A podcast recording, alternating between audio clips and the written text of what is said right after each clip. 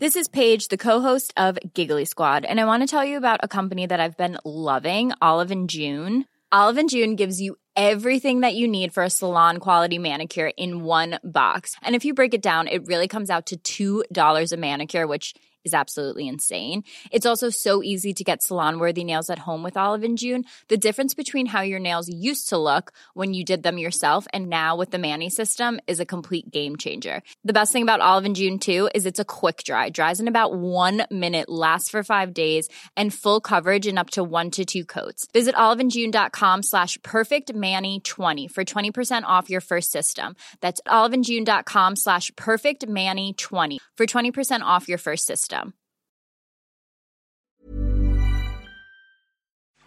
Hi, everyone, and welcome to Pixels, a podcast for the discerning gamer.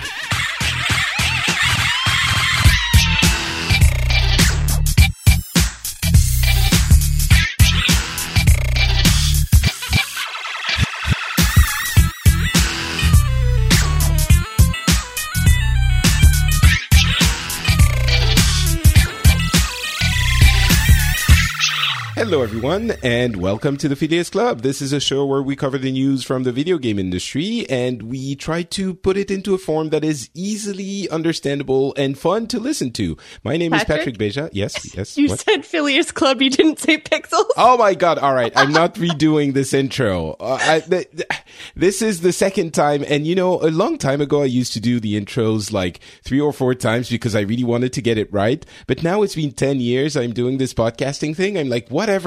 Just let's roll with it. How's it going, Joss? Good. It's just like, yeah, they know what they're listening to. Whatever.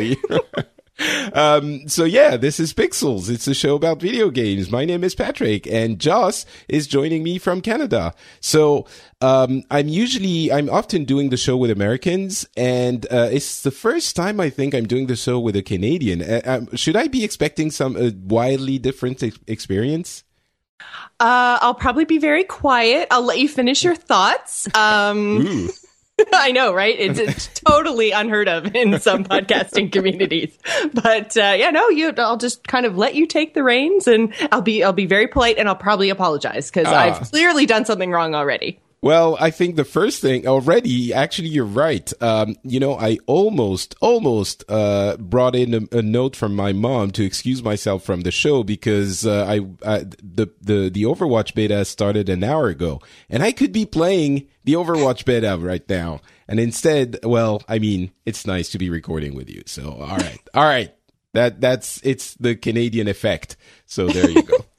But uh, yeah, let's let's do this show. We're going to be professional, but we are going to try and uh, and and do it relatively quickly so we can go play Overwatch, right? Absolutely. All right, but we do have the, now. It's it's a pretty meaty show. Uh, we have a lot of stuff to talk about. There's the PlayStation Neo that uh, the news broke basically a day or two after uh, the previous show. So I think most people are going to be familiar with what it is, um, but we're still going to go over it. And then there's the Nintendo NX, which hasn't uh, kind of been announced, but the date and a couple of details.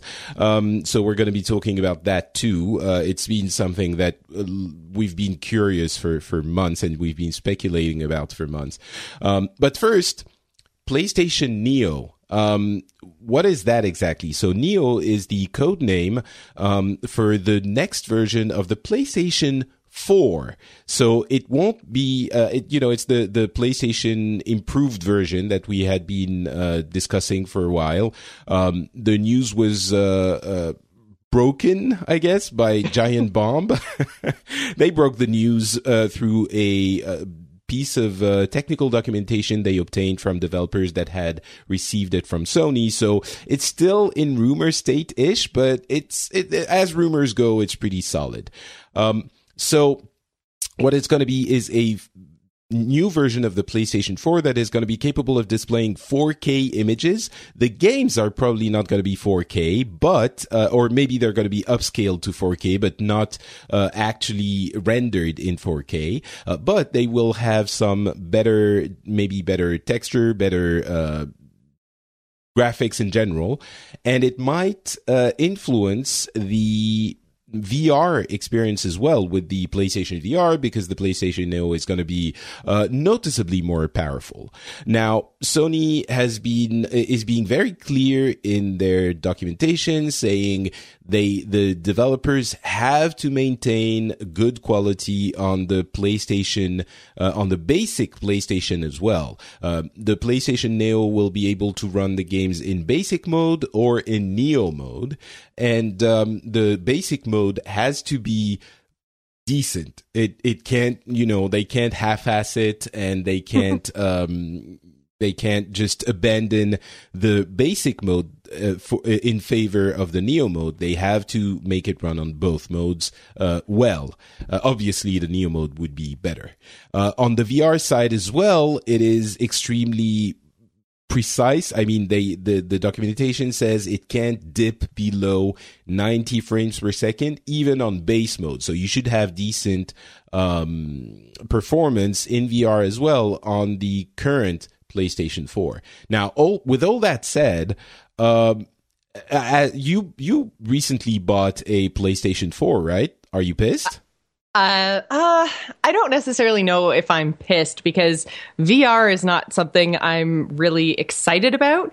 Just because me as a gamer, I mean, I watched a video, a YouTube video last night of the paranormal activity in VR, and that to me is like traumatizing. Like, I feel like I like my gaming experience and my movie experience to be kind of at a distance because I get really invested in stories and characters and graphics and to have all of that like surrounding me, I think it would just be too much for me. It'd be too intense. So getting the uh, PlayStation, I guess it was like 4.5 basically is yeah. what everyone was calling it for yeah. for a long 4K, time before we had a, yeah yeah, before we had a technical name. Um, wasn't really on my to do list anyway.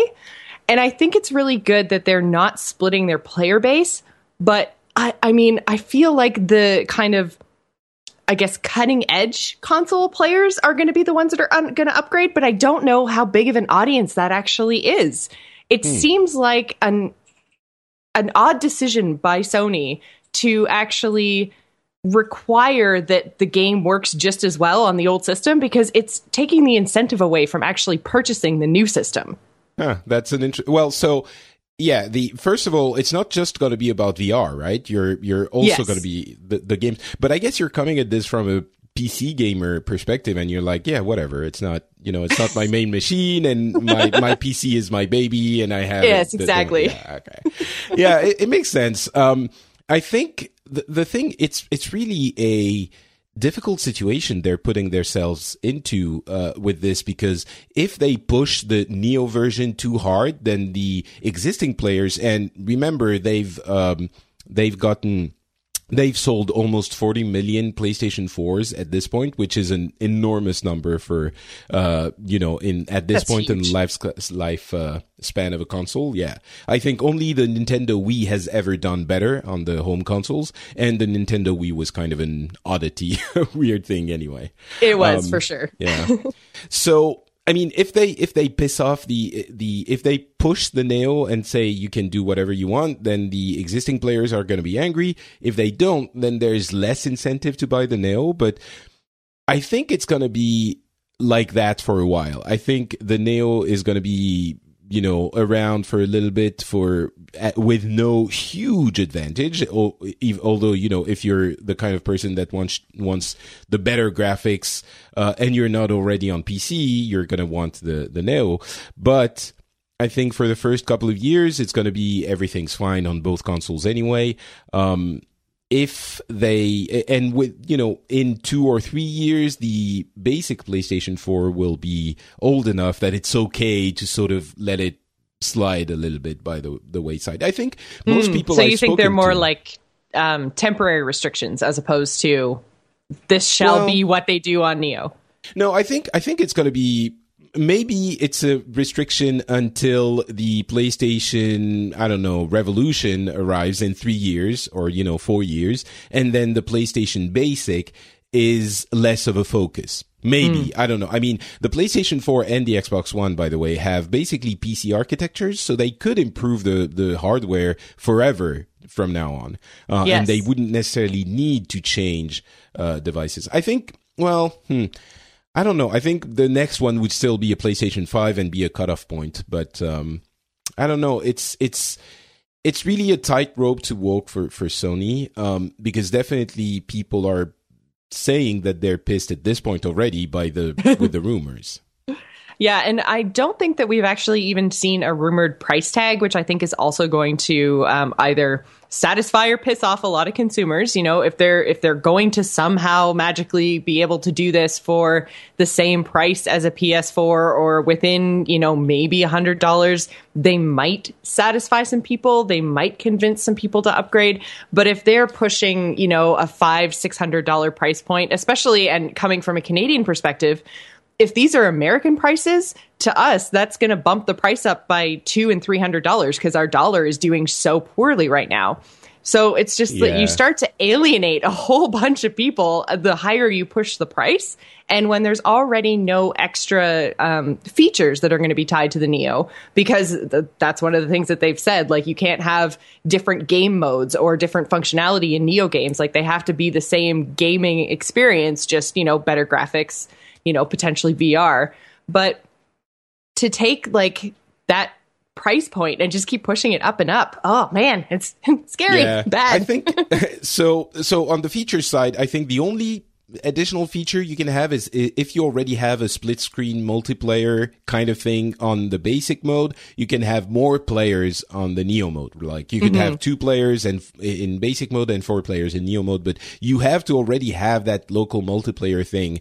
Um, in basic mode In the basic even- version, yeah. already so um and the vr any game that does VR in, in Neo mode also has to do VR in basic mode. So you can't have a game that runs Oh, so you can- basic. No, no, you Oh. can't.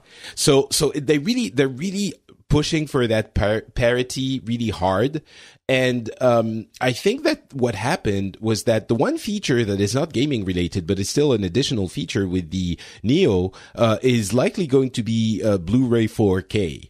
And it's going to push 4K video wise, but I think it's going to read 4K from a Blu-ray as well. And I think that's where the console is coming from, actually. I'm wondering if they didn't think, well, you know, we have Blu-ray 4K coming and we're Sony, we're publishing, you know, movies and, and we need to have a, a Blu-ray player, a 4K Blu-ray player.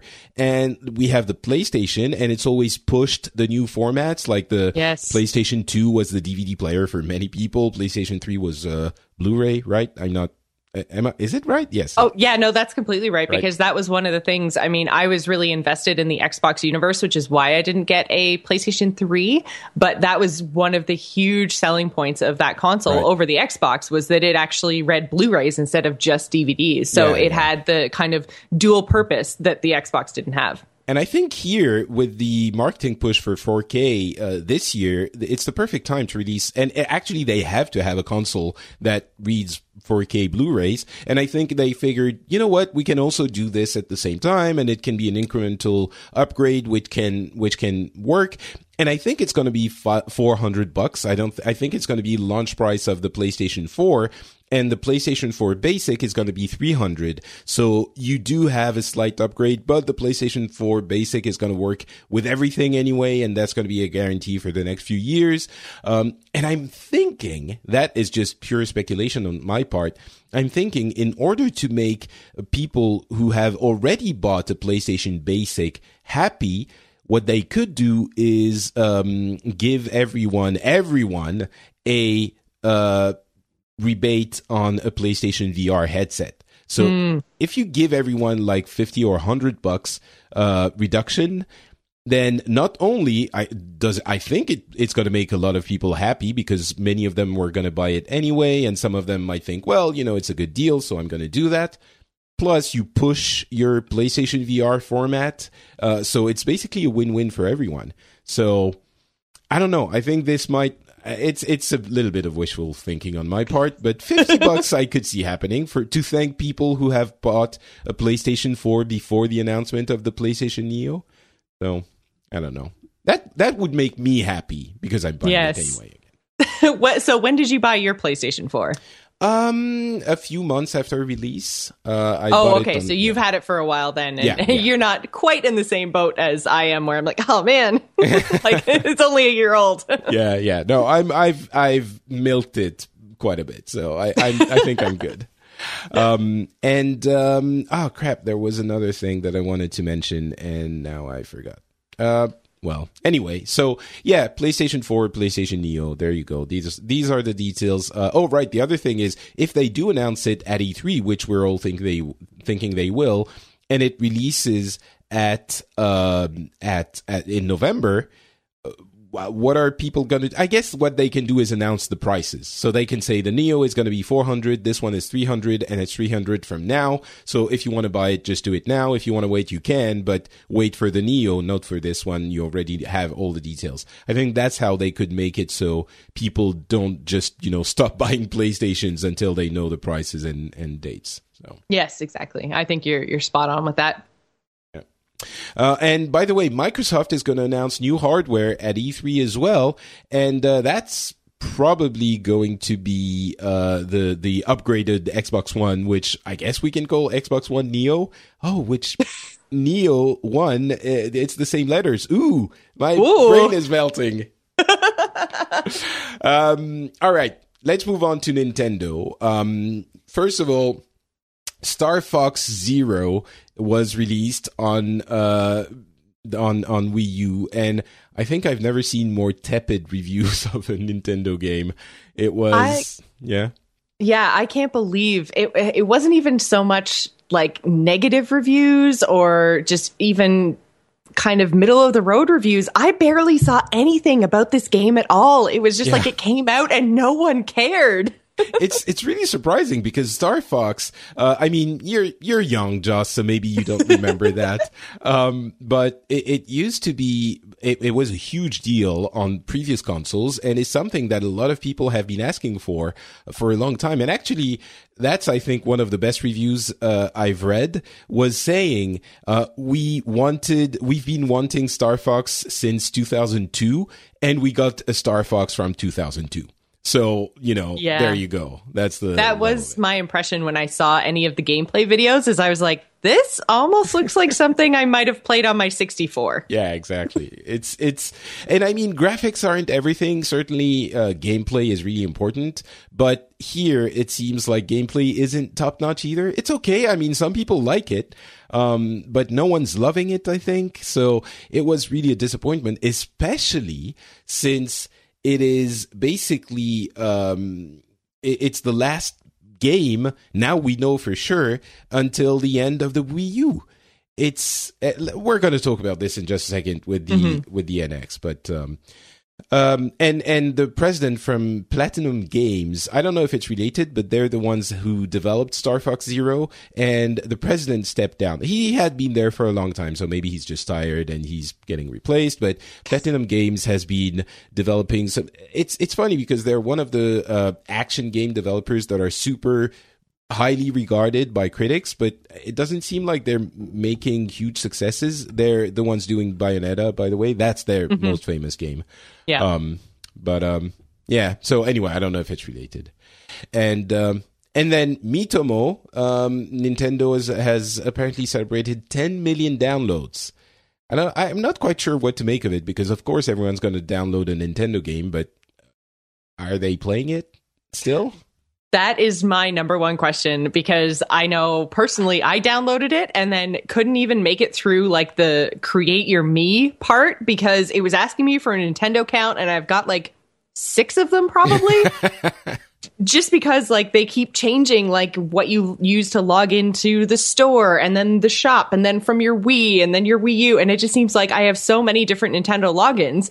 I couldn't figure out what what my most recent one was, and then it, I did, and it told me I had the wrong password, and then I was just like, "Oh my god, this game is stupid anyway. I don't even want to play this. Like, I'm jumping through all these Nintendo hoops for no reason." So I just deleted it. I'm- so I'm- technically, I'm a download, but yeah, that's what I was wondering. I'm wondering if you if you're counted in the 10 million, but uh, probably. I'm um, sure I am. I'm yeah. sure I am. I I have to say it was a little bit confusing for me because I thought I like I have two or three different elements of Nintendo accounts, but I thought I had set it to you know with the release of the actual Nintendo account that's going to be used going forward. And when I tried to log into the app, it did tell me no, this is not the right password, and do this and do that, and it was a Right. huge hassle. Yeah, I, it, it was, and and then the game is stupid anyway. So I mean, some people are using it, but it, it's not for me for sure. Um, No, it's not for me either. And I feel like I have the same problem with Miitomo that I have with um oh what was it? Animal Crossing is that, you know, everyone is so into it and it is just the greatest, biggest and most amazing thing for a week. And then everyone stops playing and there's no game left once no one's playing it. so Yeah. Well, you're going to be able to enjoy uh, Animal Crossing on mobile as well pretty soon because uh, Fire Emblem and Animal Crossing have been announced as, as the um, upcoming uh, mobile titles from Nintendo. So you're going to jump, you're going to be all over that, right? I'm going to have to be all over that day one. I waited about a month to get Animal Crossing on the 3DS and that was a huge mistake. oh, really? Wait, what? Do you mean that you, you really love it? Well, no, I mean, like, there. I don't know if I love it or not because the whole thing was everyone was visiting Oh, everyone, everyone- else's okay. towns and stuff, and there were no people left playing a month after Animal Crossing released. Right, right, so I didn't really get to experience what Animal Crossing is like. So if it's going to be another like free to play, or even, I mean, it's a mobile, it's a mobile game, so it'll probably be fairly cheap. Um, it's it's the kind of thing that I'm going to get day one and be like, okay, do I actually like Animal Crossing? So I, yeah, I'm not a big fan of Animal Crossing either. Um, but yeah, maybe I'll try it on mobile. I'm a little bit more excited about Fire Emblem though, because that's, uh, you know, uh, a turn-based strategy game, eh, and it's always been a big thing on 3DS. And I think I might, yeah, I'm definitely gonna gonna try it. It's gonna be released, I think. Um, well, they have four games left until March 2017, so it shouldn't take too long. Maybe in the summer we're gonna have Fire Emblem, and then uh, in this in the fall, Animal Crossing. But um, yeah, so those were announced during the investors call last week. And the other big thing, which was actually pretty big, is the details we got about the Nintendo NX. Um, first thing, it's going to be released in March 2017. So they're going to miss the um, holiday season. Um, and that was a, I mean, I've often said I think it's going to release in holiday season at the latest by fiscal year, uh, you know, end of fiscal year 2016, which is March 2017. Uh, but still, I'm a bit surprised they're they're missing the the launch, uh, the the holiday period because that's when you sell consoles. Yeah, but at the same time, this is Nintendo, and we know the one way that they sell a new console put a Zelda game on it. they don't need a holiday to sell Zelda. yeah, that I actually that's true. Um, they're they're saying that uh, the Legend of Zelda Wii U is now planned for uh, Wii U and NX. It's going to be released in 2017. That's like everyone on Twitter was like, "Oh my god, I am so shocked." Uh, we all knew it was going to happen. I think Yeah. there were a couple of people in the corner saying, "Oh no, it's going to come out on Wii U only," and you know, yeah. And they were shunned. yeah basically. It's um i mean i think a lot of people don't realize the extent to which the the wii u sales have been abysmal. Um they're now at about i think 12 million units which is half of what the gamecube has done in its entire life. And I, if you're if you know anything about video games, you remember the feeling that the GameCube was Nintendo's worst performing console ever, and it was a, a, a an actual, you know, a, a horrible mistake. Uh, Not a mistake, but a horrible failure. Which Um, is so funny because I loved my GameCube. I have more games for my GameCube than I think I have any other console. Really? Yeah. Wow. Well, I mean, there there were good games for sure. It's just that it didn't sell well. And, and to be honest, I've been saying on this show that the Wii U has fantastic games. The the Nintendo games on on the Wii U are amazing. Um, I love almost all of them. It's just you know it didn't it didn't gel. And I th- so oh go ahead.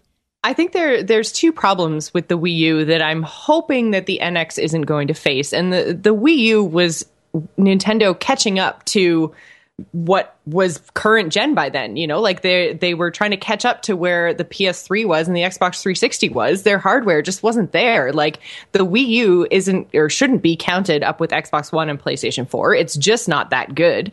So they were playing catch up with the Wii U and then they took so long after playing catch up to actually release all of these fantastic titles. Like for the first year to year and a half of the Wii U's like console cycle, there was nothing to play of any kind of note. And then we had Zelda that was supposed to release in 2015, and they just kept saying, "Oh, not yet. Oh, 2016. Okay, yep," and just pushing it and pushing it.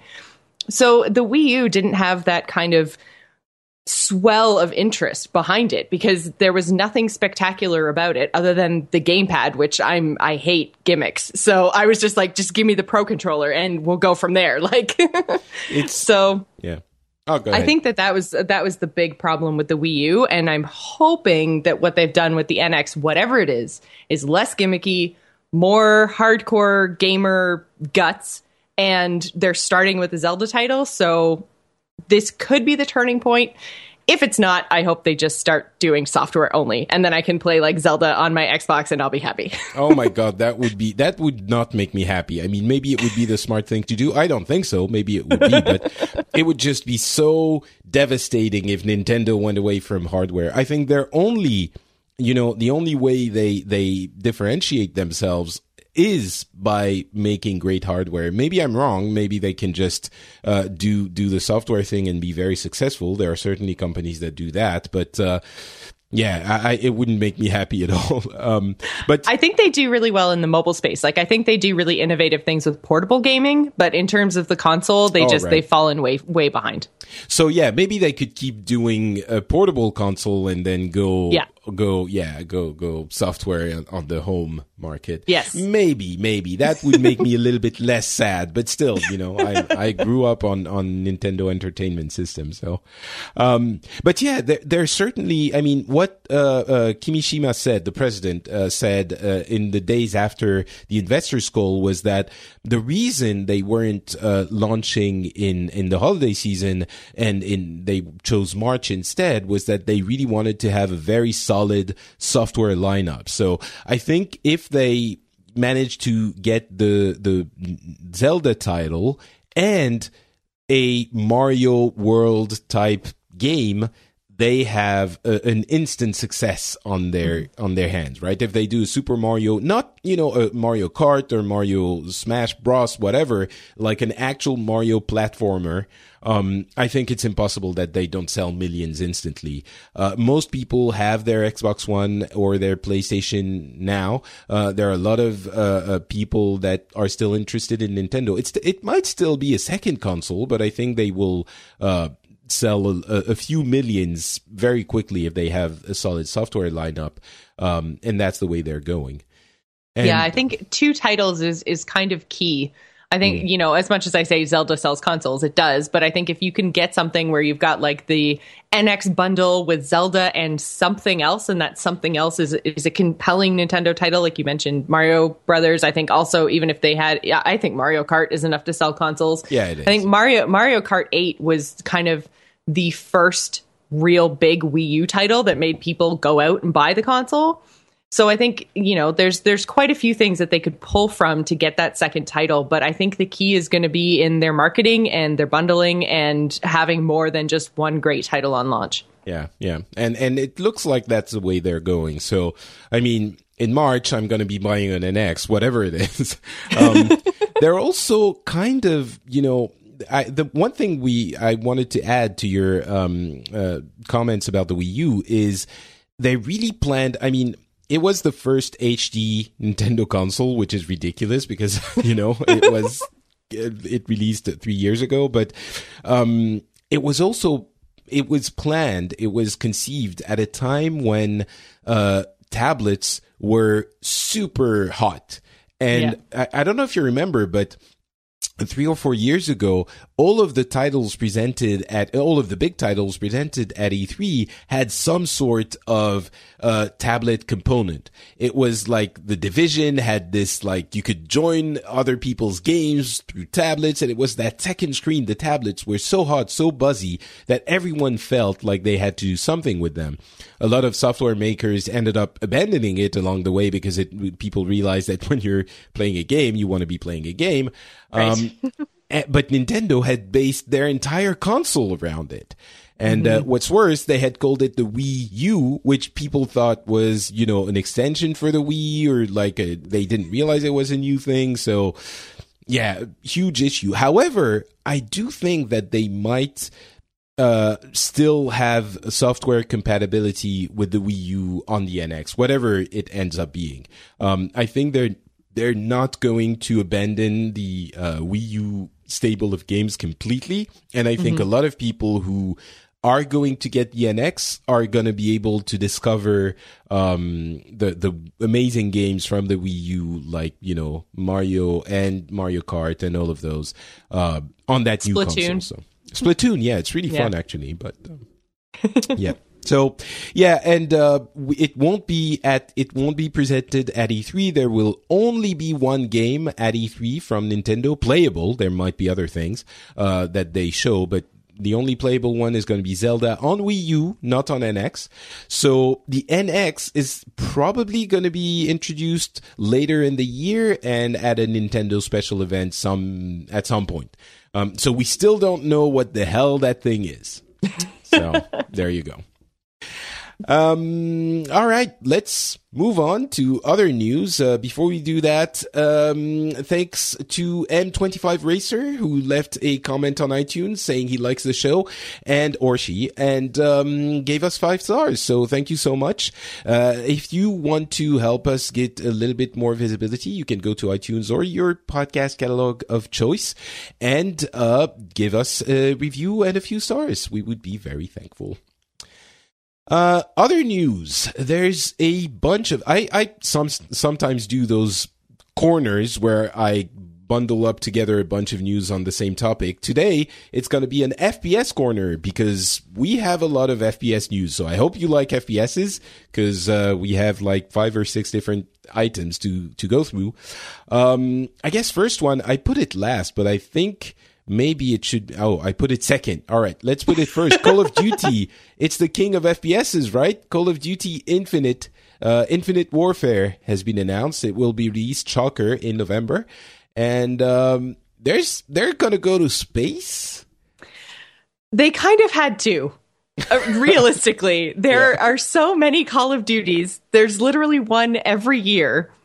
They've done like old warfare, current warfare, and future warfare. like they, they didn't have anywhere else to go but up. yeah, I guess so. Um, I, I was very ready to hate this. It was like it looked dumb. Like, oh, right, you're gonna be soldiers in space. What is this, Halo? Or like, I don't know. It's I thought But- Mass Effect when I looked at it. Yeah, yeah, but it- yeah, same yeah. thing. Yeah. There's a little bit of Mass Effect, a little bit of, of Gears of War with the invasion of Earth with with some. It's not aliens actually, but it's it's still uh you know space factions of the what settlement defense front or something. Something like that. Yeah. yeah. Um, it's and actually it looks. You know what I liked in the marketing promotion material was they were referencing Modern Warfare a lot, and actually Modern Warfare is getting remastered, and um, it's going to be sold only with a special version of Infinite Warfare. Um, so if you pay an extra 20 bucks, I think you get a remake of that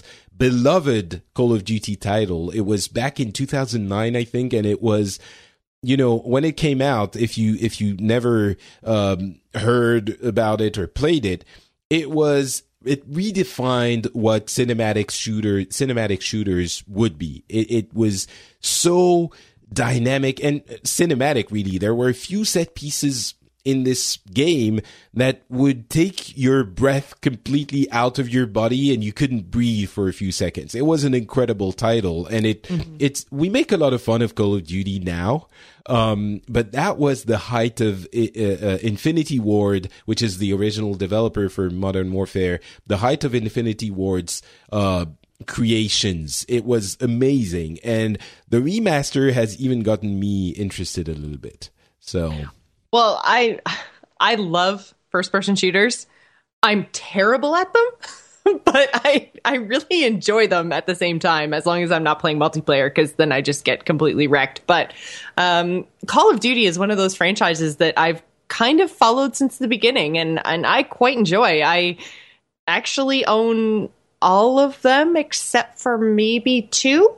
Hmm and I just I I really like their story. I think there was only I think it was um, Black Ops Two maybe pushed the story a little bit too far for me, and I didn't enjoy it. But um, in general, I really like the Call of Duty franchise. So this trailer to me just fell so flat and i think it might be because now like i said like they didn't have anywhere else to go they pretty much did everything that i would have thought that they would do with the franchise so i think my call of duty experience might kind of be done because i looked at this and went really space shooting yeah. like you know that all of a sudden my beloved you know boots on the ground gun in hand shooter went into a pilot space experience which i have really never ever liked so I don't know how I feel about this. but yeah, so the thing is, they've done the boots on the ground, gun in hand you know shooter so much as you've said uh it's i don't know that they can do it again and generate any kind of excitement. Certainly they they yeah. yeah you're right. That they, they, could only go that that way. Um i've been done with call of duty for 3 or 4 years already. So i'm not you know i think after modern warfare 2 and that whole you know drama with uh with uh, Vince Zampella and the the founders of Infinity Ward um that left the company. I think that that was the death knell of that franchise for me, at least. Um, mm-hmm. and I've never gone in, gotten into the Treyarch uh, developed uh, Call of Duties, so that whole franchise, the the Black Ops thing, was not for me. I didn't get into it, so here it, it's kind of i'm waiting for the one call of duty. Advanced warfare i bought it. It didn't do it for me either. It was way too caricaturally you know american movies. Yeah. like it was like we're we're making war and there's a bad guy. And like it's it's almost like gears of war is funny because it's it's it's so exaggerated and it doesn't take itself seriously Call of Duty has taken it has usually taken itself way too seriously to be uh to be fun when it's it, when it's not brilliant, and it hasn't been brilliant in a while. Um, so anyway, I've I've drifted away from that series for a while, and I'm wondering if this one, where where they seem to be trying to set those set piece moments, uh, so in in the way that they were in Modern Warfare one and two. And I know it it might be dangerous to to be copy copycatting uh, mm-hmm. those things because you might end up with the same version, but that doesn't work. Um, but I'm wondering if if that breadth of of space might not be conducive to easy set piece moments that work, and maybe even some VR. I, there were a couple of moments where I, was thinking, "Ooh, there could be some VR moments in this thing." When you're in the in the in the spaceship, or when in you're in the cockpit, drifting, yeah. yeah, in the cockpit, or, or when you're drifting in in the sp- destroyed space station, like it's very reminiscent of uh, the game of Drift, but. Uh, yeah, I, am not gonna pre-order it. Let's put it like that. But maybe, maybe I'll I'll look into it. Um, yeah, hmm. it's kind of it's a little bit interesting because even though like Call of Duty just iterates on itself so much, and we get a new one every November. But every November, it makes so much money because the people that play it are extraordinarily serious about the multiplayer. So I'm really interested to see what this actually might mean for the franchise because it almost seems like they're taking the Call of Duty name and then putting it on an entirely new game. And I don't know how that might actually translate to the first person shooter multiplayer community. Like mm. this this has the potential to bring people back who haven't bought Call of Duty in a while, but it also has the possibility of totally alienating Call of Duty fans. yeah, it's true. I mean, yeah, we'll see. The thing is as you said, they have nowhere to go but somewhere different. And of yeah. course they're trying it. So um, we're going to be getting a new Battlefield announcement uh, next week as well. Battlefield has always been the, well, not always, actually. It started out as the, um, oh, no, it was Medal of Honor that the guys who founded Infinity Ward actually did before. Those, I mean, we don't say enough about the founders of Infinity Ward. They brought the the World War II shooter into public public consciousness. That, that that was Medal of Honor, and then they reinvented that genre with the modern shooter with modern warfare. It was so I'm really looking forward to what they're doing next, which is going to be uh, Titanfall 2 because Titanfall 1 was great but short-lived. Anyway, mm-hmm. Battlefield game is going to be announced uh, this week uh, if all goes well. It's always been a little bit less successful than um, than Call of Duty since it came to the to to compete in the same arena. Um, and uh, an article about Gears of War 4 uh, caught my eye. It was basically um, Tim Sweeney explaining why they left the Gears of War franchise to Microsoft. Um, what he was saying, let me get the numbers here, was that the first Gears of War cost 12 millions to develop, which, you know, it's a hefty sum of money, but it's not the numbers that we're seeing today. Uh, and it made about 100 millions in revenue. So it, was a profitable enterprise. Uh, a few years later, um, Gears of War 3 cost cost about four of, or five times the amount that the first Gears of War um, cost. And there were issues with Microsoft not wanting to let them do stuff fix some of the stuff they had issues with for free. So that that was a whole other thing. But what they were saying was that the next Gears of War would cost a hundred million to make because it's that's just the the the cost of uh, of uh, AAA games now. Yeah. yeah, and and in order to make money in that kind of enterprise, you have to make it into an, an incredibly giant success, right? And and Epic, which is a big company, but they're still uh, uh, not a, a, huge player like uh, Activision or EA or Microsoft or Sony, um, decided, you know what, this is not for us. So we're just going to go the free to play route. Um, they uh, uh, released the Unreal Engine in a free to free to, to use version and they decided to go free to play with uh, Paragon, which I've talked about on this show before. So I think it was really interesting. Uh, I thought it was interesting to have that insight into the, the thought process and the financial process that led Epic, which was a major developer back 20 years ago, um, to go the free to play route. Because basically, if you want to play in the big, uh, big boys arena, you either have to do triple A that destroys everything in its path like Call of Duty does, or possibly go free to play and iterate on a game and uh, make it available for, you know, relatively, well, for free. Um, yeah. that route. So, I guess free is relatively low cost. yeah, yeah, you can you could say that. But yeah, I thought it was interesting. It was a conscious choice to be able to make the kind of games they wanted, uh, to to not to stop doing triple triple A titles because it's just unsustainable for them. Yeah, which is it's really too bad to see an IP get passed on from the original company, especially in favor of a free to play model. I am not a huge fan of the free to play model, so sad news I think yeah. for me.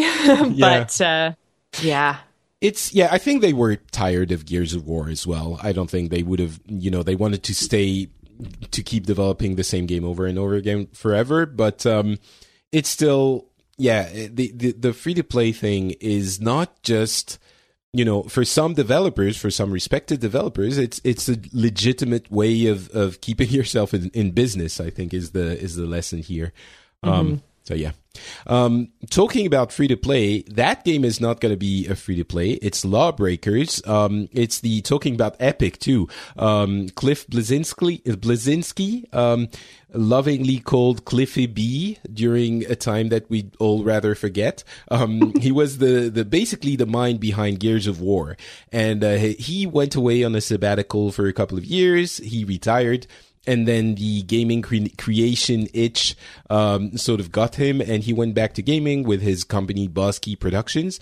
And um, Lawbreaker is their first title. We had heard about it for a while, and uh, now we've seen a little bit of a, you know, there's a, a trailer and um, more details about how the game is going to work. Uh, the trailer is full of edgy swearing. Um, I'm wondering, uh, tell me what you thought about the, I mean, it's still a trailer. We don't know what the game is, is going to be playing like exactly. It's, it does show gameplay elements, gameplay, uh, uh, video, but, uh, what did you think?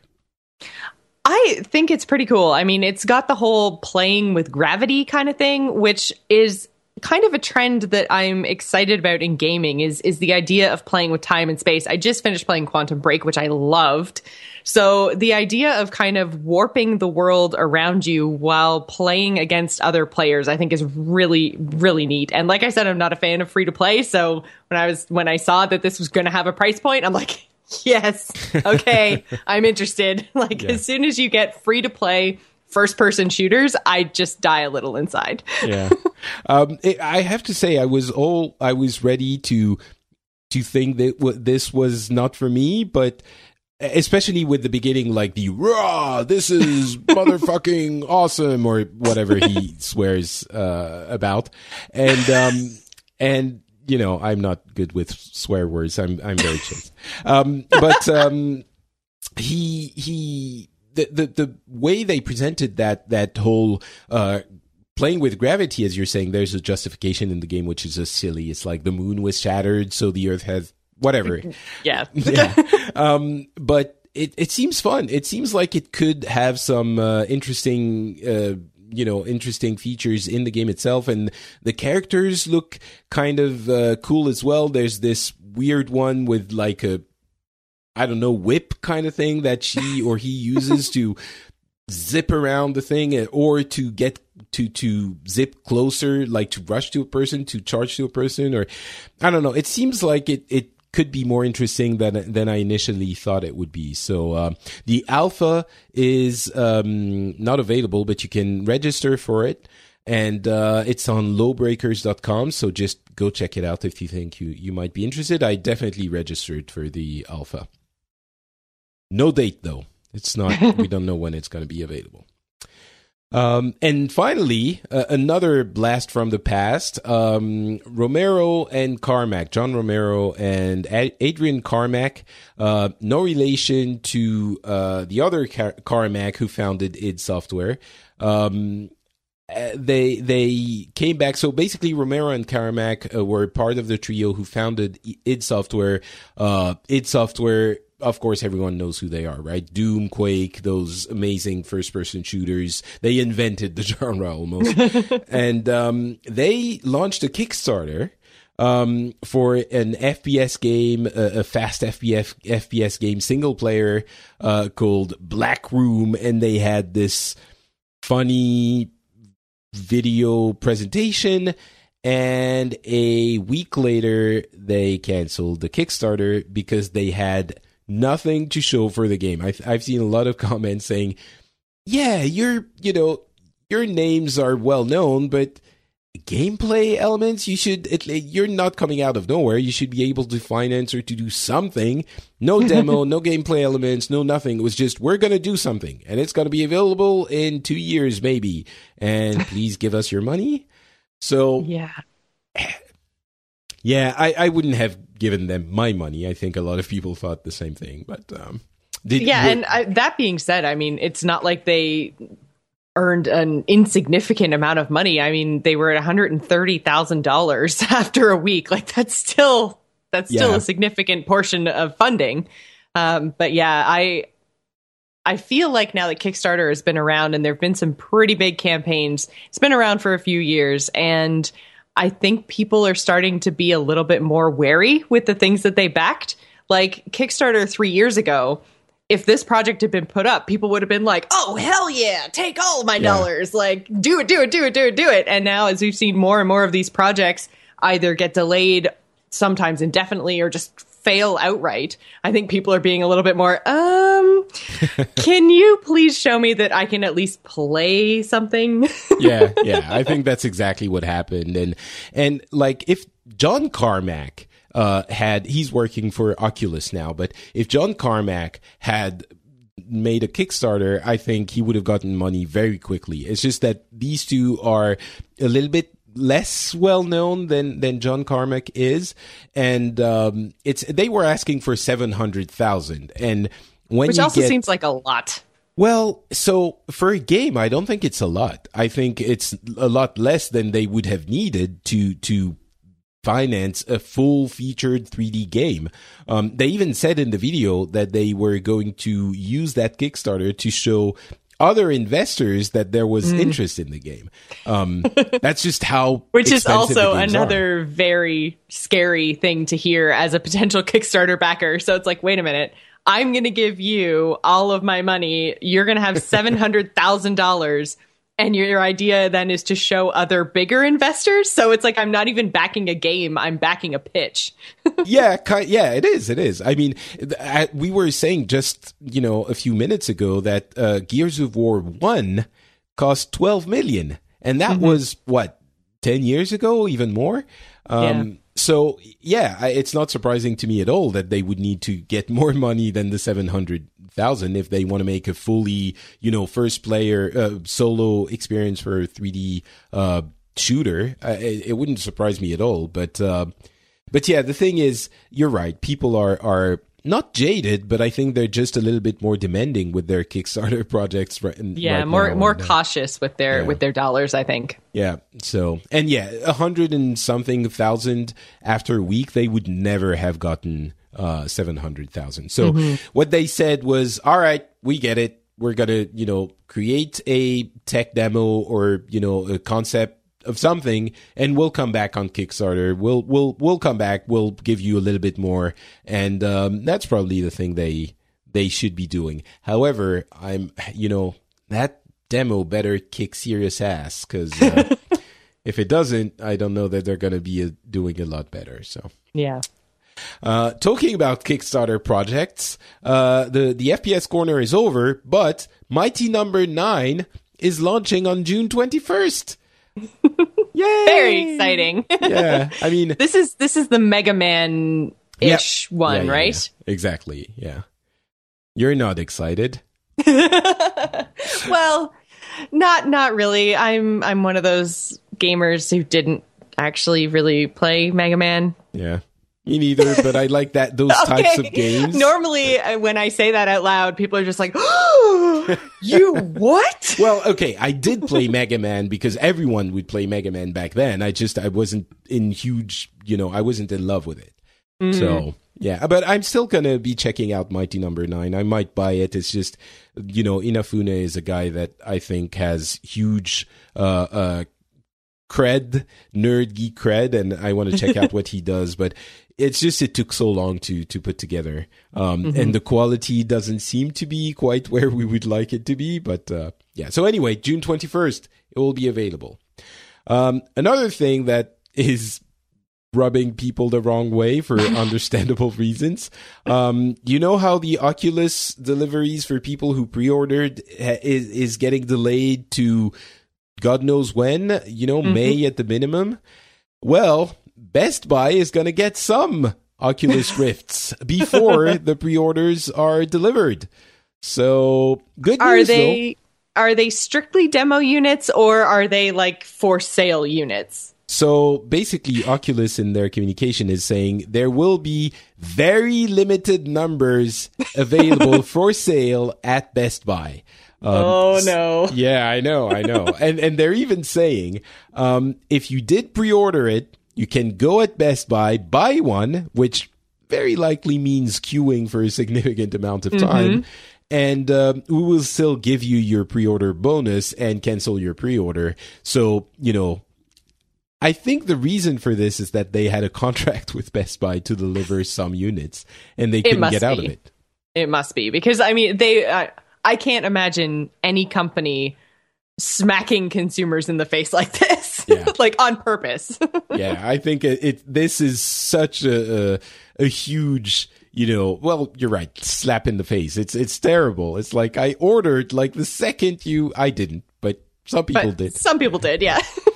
So, um, but yeah, I think the the biggest, the big thing here, um, is it's going to be available for people to try on at Best Buy, which is going to get people to try virtual reality for real, uh, at least. It's, it's 40, 48, uh, stores in uh, the US. So it's not like it's going to be everywhere in the world or even everywhere in the US, but it's still something.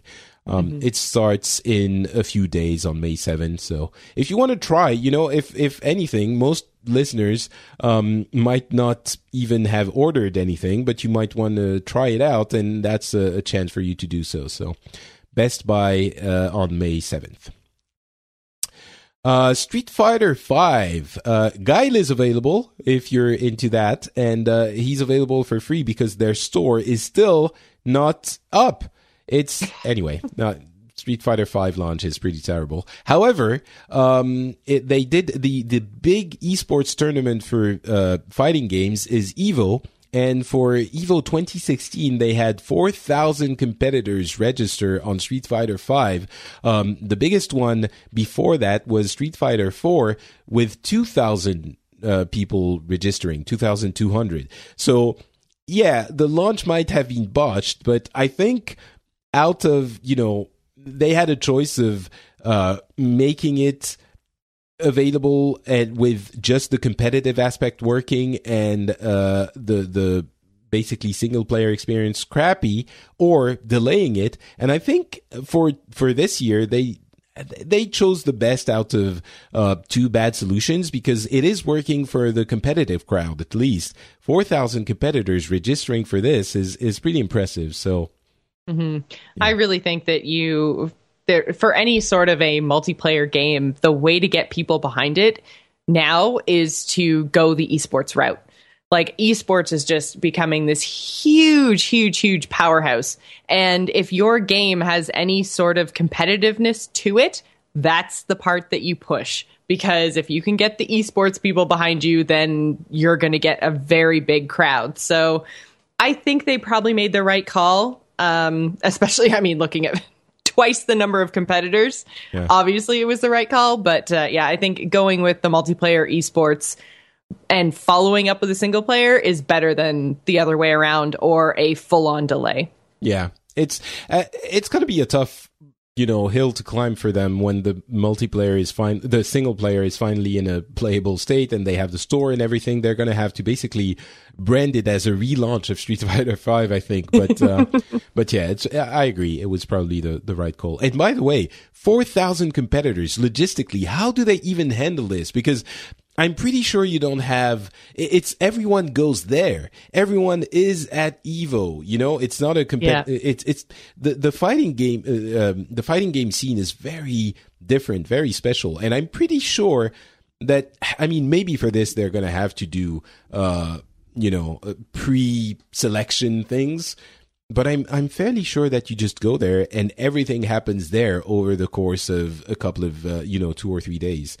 Um, Very special kind of place. Well, I've got to say, after seeing um, RLCS this weekend, which was the Rocket League Championship, the partnership with Twitch, which had, I believe, in North America, 6,000 teams, which was something like almost 12,000 unique players. Um, it was just a shit show. Like, it was it was the most mean it- it didn't mismanaged thing well? I've no, it did not go well at all.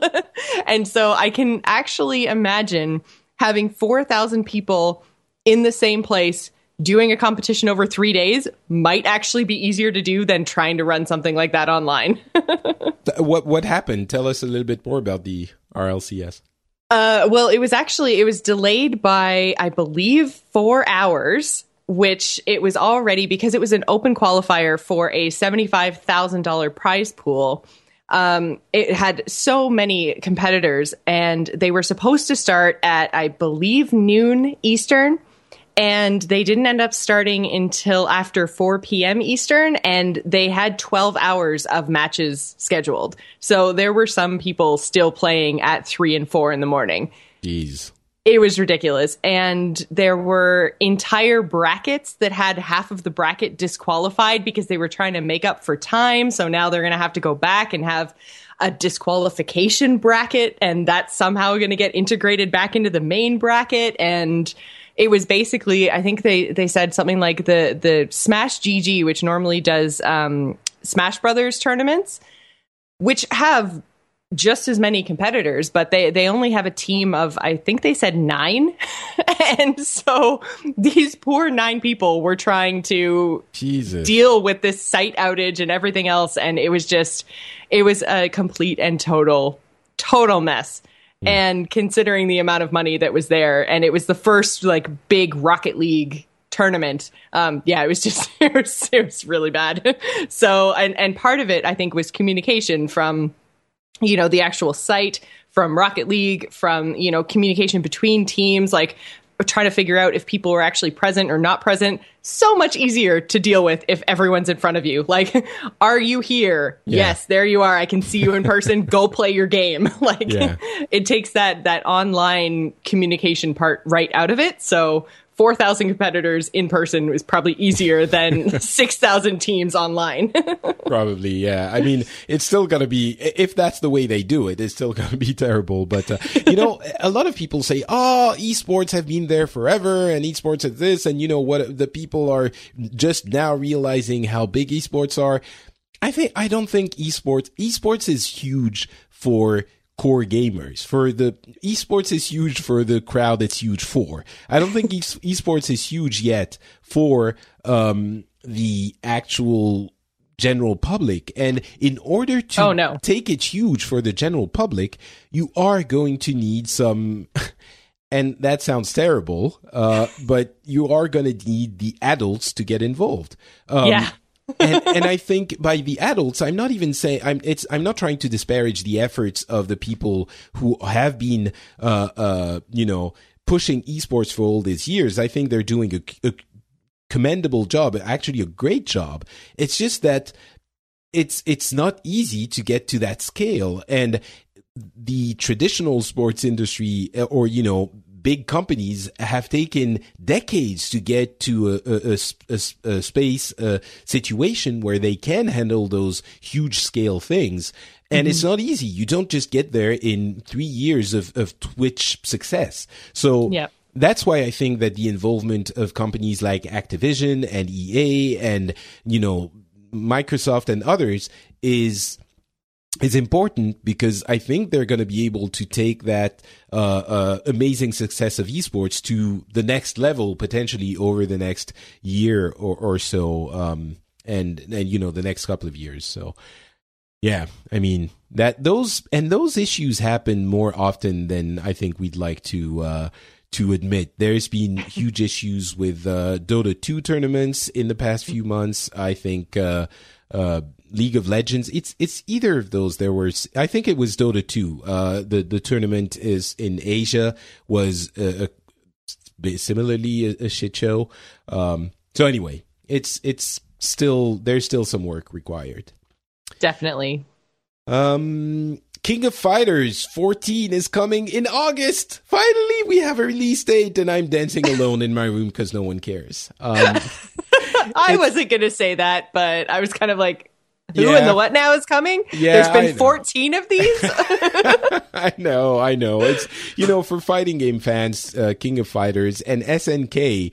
Which, by the way, that news made me so happy as well. SNK Playmore is back to being just called SNK. Period. Uh, their logo has changed, and you know there was that gaming console called the Neo Geo, and that was back at in a time when um, arcade was so much better uh, than home consoles from a technical standpoint. They they were so much more powerful, the arcade machines, and the Neo Geo was an incredibly expensive console with equally expensive games.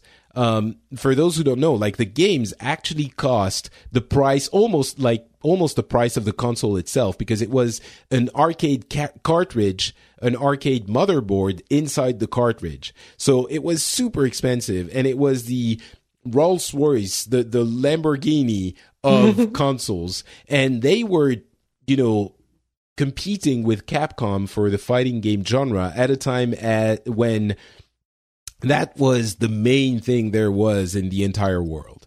Um, and they have fallen to the wayside significantly. And uh, the King of Fighters was probably the main, uh, their main franchise, and it was very successful. Not as successful as Street Fighter, the Street Fighter franchise, but probably the most successful one after that. And um, the Street Fighter 14 looks pretty bad. It looks kind of like a, an average PlayStation 3 game, kind of.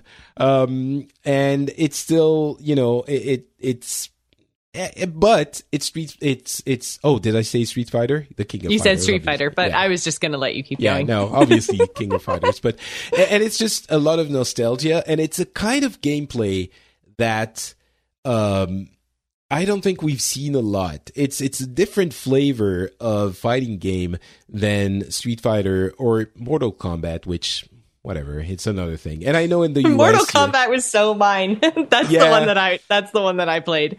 I know Finish him. so, So- good. I loved Mortal Kombat too, but it's it's not this in the same category uh, for Yeah. me. And and I know in the US, you guys love Mortal Kombat more than Street Fighter, and you've probably, as you've illustrated, never heard of the King of Fighters. But for real fighting game lovers like I am, and and Japan aficionados, Street Fighter and the King of Fighters is where it's at. So it makes me so happy that 14 is coming out, even though it, it looks bad. I don't care. I'm just going to buy it anyway, day one. So there you go.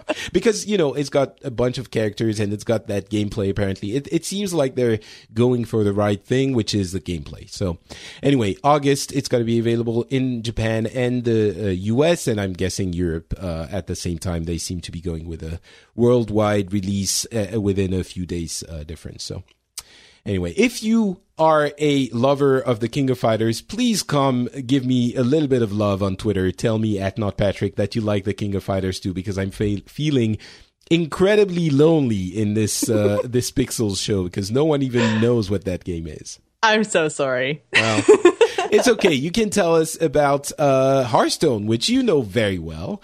Um, Oh, the Old Gods expansion. the Old Gods expansion uh, has been released. Uh, they announced they have 50 million players, which it's not active players per month, it's created accounts. And I'm usually not a big fan of those numbers because you could have half of them be inactive and you wouldn't know, right? So I'm not, mm-hmm. I understand the reason they're choosing to release that metric rather than active players because they fell into the trap of active players with um, World of Warcraft, and that was something they could never get out of until they decided not to communicate on that uh, again. Um, because you always expect them, you hope, you know, if they're not doing as well as they were in the previous one, then they failed. So I understand why they're saying million uh, accounts and and not active players. Uh, again, I'm usually not a big fan of that um, metric, but a few months ago it was 40 million, and a year ago it was 30 million. So it's still a very significant increase. I think that's that's a very impressive increase. Uh, and so the Old Gods is a new expansion. Um, uh, what did you what did you think of it? so far and it's it's only been out it'll be a week tomorrow and it is just it's like Hearthstone is an entirely new game now. We got such a great infusion of cards and not only the infusion of new cards but the removal of old cards which had really restricted the design space of Hearthstone. So when Old Gods went live with standard format, it was just like I think I played the game for probably like 48 hours straight. Really? and I Okay. I haven't played that much Hearthstone in probably a year. Um it was just everything about it was so cool. I love the theme of this expansion. The I'm I'm huge World of Warcraft nerd. So looking at the lore of the old gods and then seeing how it's been reimagined in the context of a Hearthstone universe, which is kind of like a game existing inside of a game, it was just it was so interesting to see. And i love the the hearthstone humor spin on the very serious kind of universe ending old god theme. Yeah. I, I love how uh, cthulhu actually you know whispers insults in yes! your ear as you're playing Oh my god, yes, as he's secretly growing inside their hand or their deck and it's just like all your minions will turn on you. like, oh my god. yeah, uh, doesn't he say at some point your minions think your deck is not very good or something? Yes, like something that? like that. Yeah. and it's just like, and the other great thing that they did with this expansion is they actually gave all of the players Cthulhu, and as soon as you buy an old gods pack, you're going to get Cthulhu. So it's not even that it's a launch thing. So everyone is going to get the experience of playing with at least one of the old gods, which I think is fantastic for the community. I mean, right now, obviously, the ladder is flooded with Cthulhu decks, and that's not too much fun. But over time, I think we'll start to see some more variety. Yeah, I'm. I, am Um. You know, I didn't play Hearthstone. Um. For a couple of months, I think I didn't play much, and I came back with this, this expansion and I've had so much fun playing with it. And as you're, you're saying with the old gods, uh, with you getting Cthulhu, um, and those deck recipes that they added a, a yes. few weeks, months ago, um, it's, it's really, and I'm sorry if I sound like a, a Blizzard salesperson. Um, maybe it's because I've been one for a few years, but genuinely i think that it's an excellent time for people to come back to uh, to hearthstone if you've ever loved it in the past or actually even to start it out. But you you just buy a pack of the old gods or well maybe more than one because you actually need more cards in order to make your Cthulhu deck uh, viable. Um, but giving that uh, legendary card to everyone with a couple of cards uh, going along with it to to help it make um, to help make it viable uh, is so clever from a game design standpoint. It is the big issue that people have been having with Hearthstone in the past few months, maybe year, is it's very difficult for people to get into it and to understand how to even construct a deck because it's it's got so many cards and so many things to worry about. It's very confusing for people, not just new players, but people who are coming back. They don't know where to start.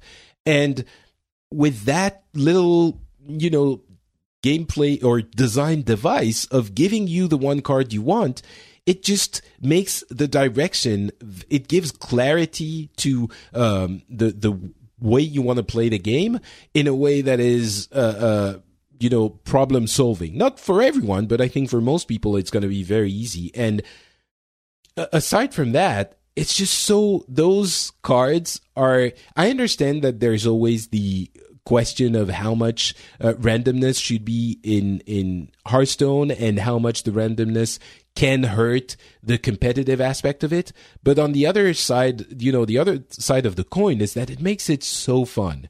And Cthulhu is just every time it comes out Cthulhu and Yogg-Saron for the people who are playing it which Yogg-Saron is a card that just makes the game completely crazy. It casts spells randomly all over and a lot of them.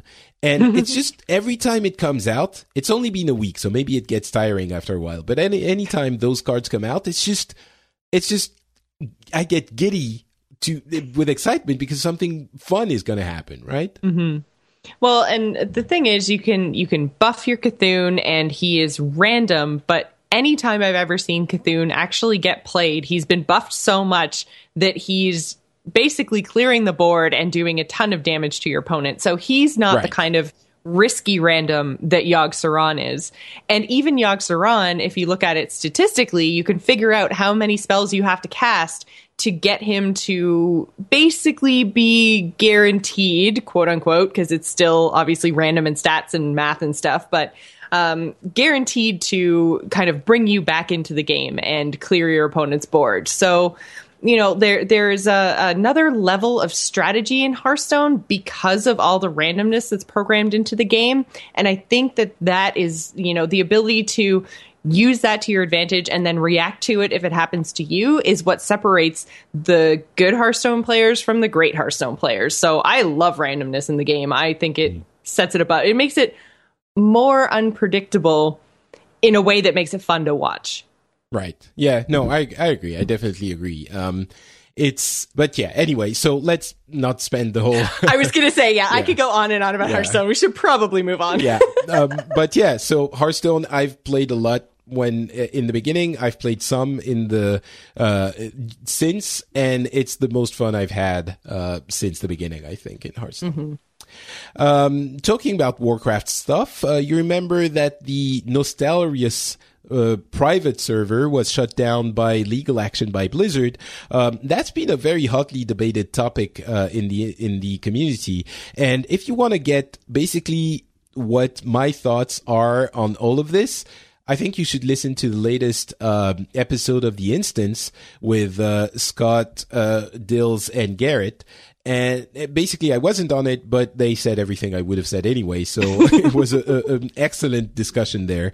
Um, but the uh, the admins of that server, that private server, has be have been invited um, to Blizzard to discuss things with the uh, World of Warcraft development team. So uh, we don't know what's going to come out of it, but um, it's very interesting that um, Blizzard is paying attention and willing to talk things over, and uh, they communicate. Blizzard had a, a blog post out explaining um, their thought process and that whole thing. So go read it if you were interested in that, or as I said, even better, go listen to the instance. But um, it's interesting to see that the they're not being, you know, uh, blind or or um, or deaf to those complaints.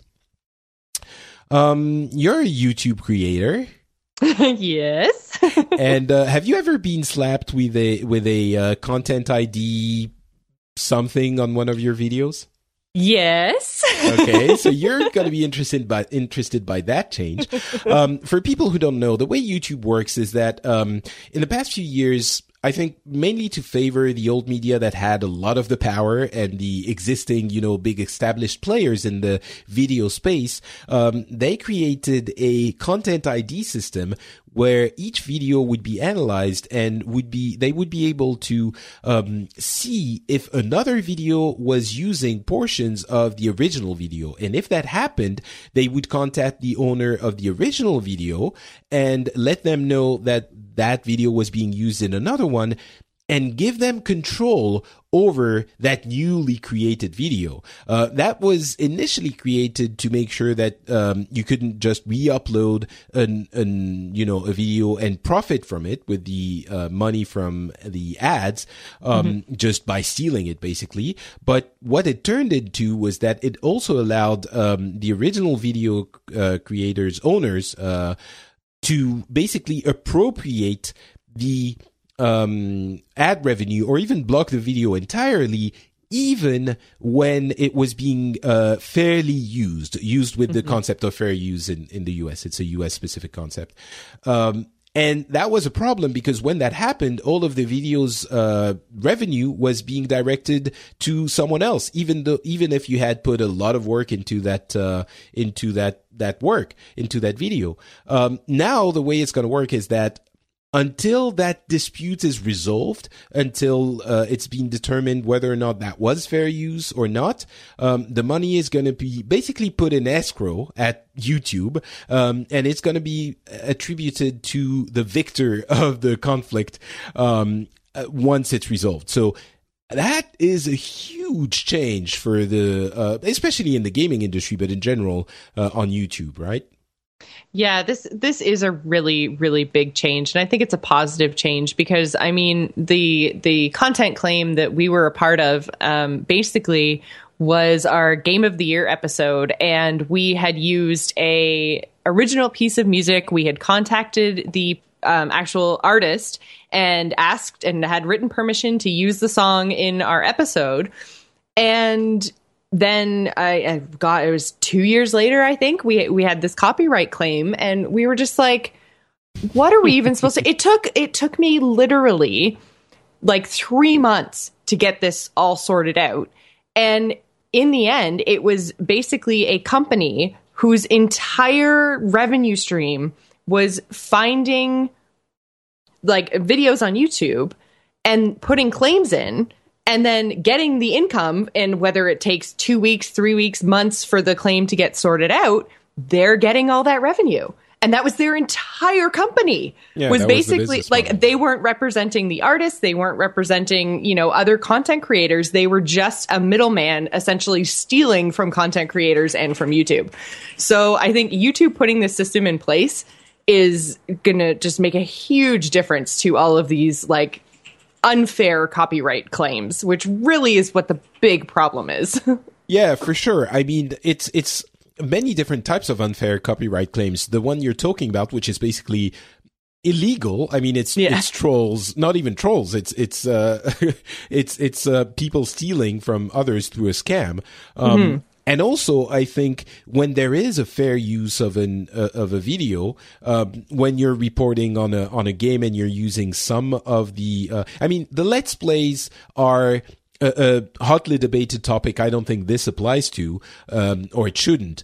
But the fair use is really, I think, where the the issue is, where people use a little bit of the of a video or of a trailer of a video game or a movie just to to illustrate the point that they're talking about.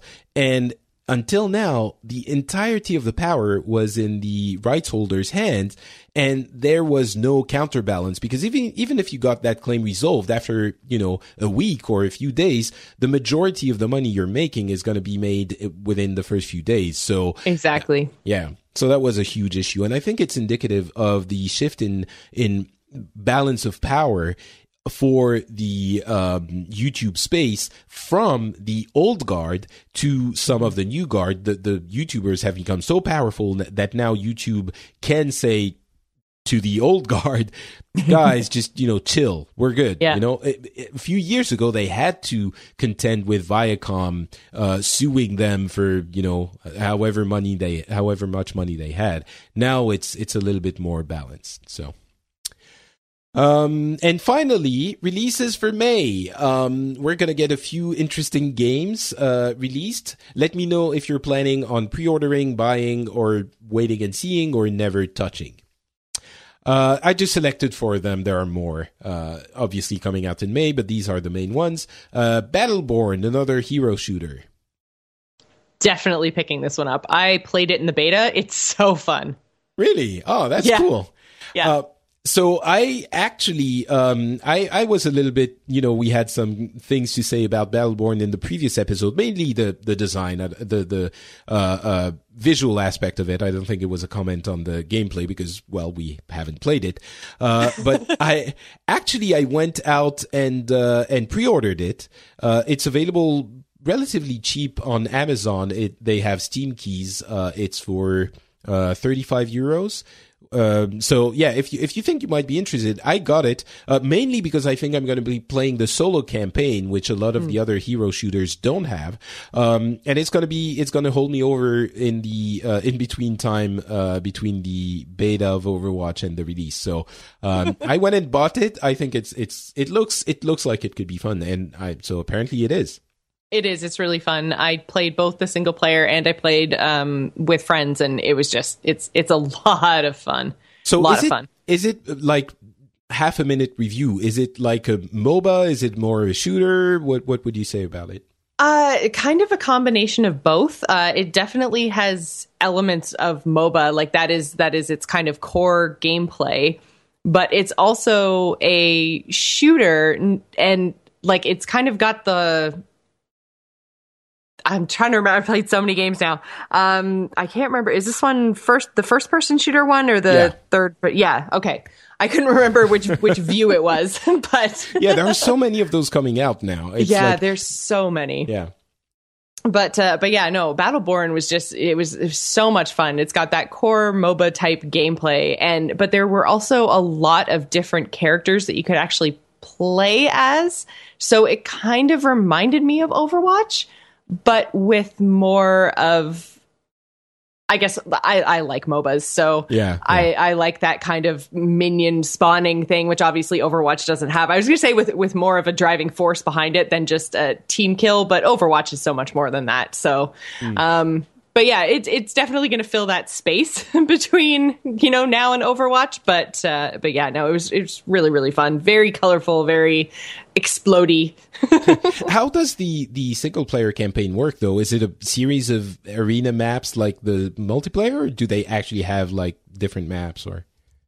Uh, no, it's actually it's like a it's it's a guided sort of a, a campaign with like bosses and things that you Okay. have to go up against. Yeah, so it's it's not it's not like a, a MOBA arena. It's it's more than that.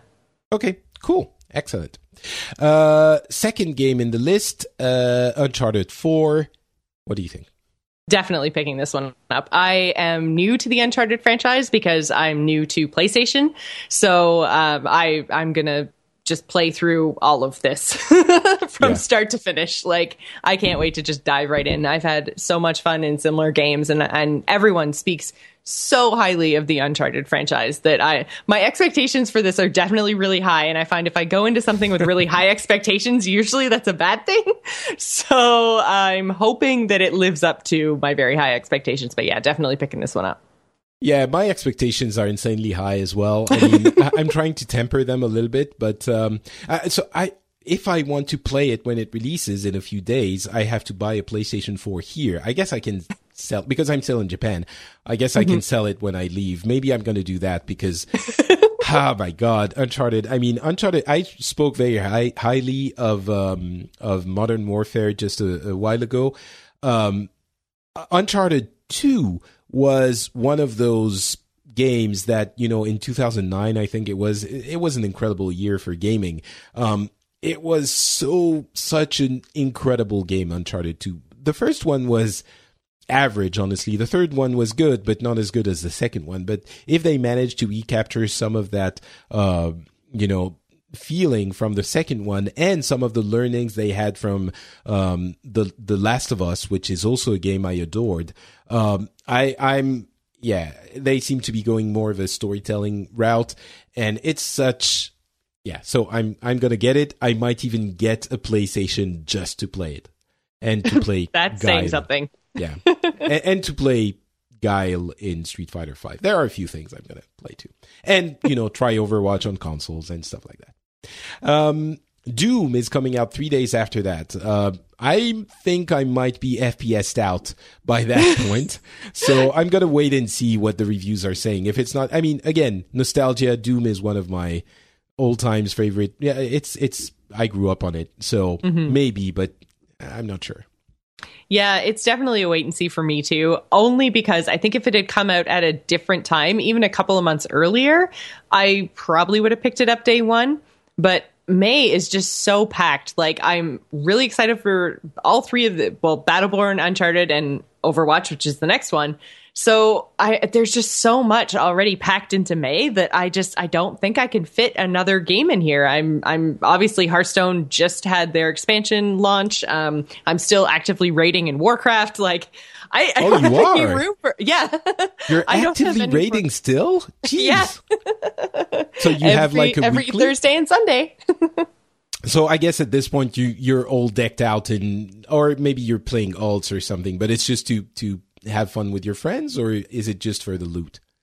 Uh, it's it's mostly to have fun with friends. Um, I actually PvP. That's my thing. So I'm fully um, season three conquest geared. So actually, the gear that drops from raids is not an upgrade for me. So Okay. it's mostly just to, to hang out with friends. Hmm, Interesting. All right, so yeah, Doom is my, maybe not the highest priority for most people. Yeah. Um, and finally, Overwatch coming out on the 24th. Uh, you've heard us talk about it before. It's I've pre-ordered it, obviously. I did too. yeah. I, I've played two or three hundred hours of it already during the beta. I can't wait to to finish this episode, publish it, and maybe go play it. Although you know I'm in Kyoto and my um, mother-in-law is is here, so we might go visit stuff.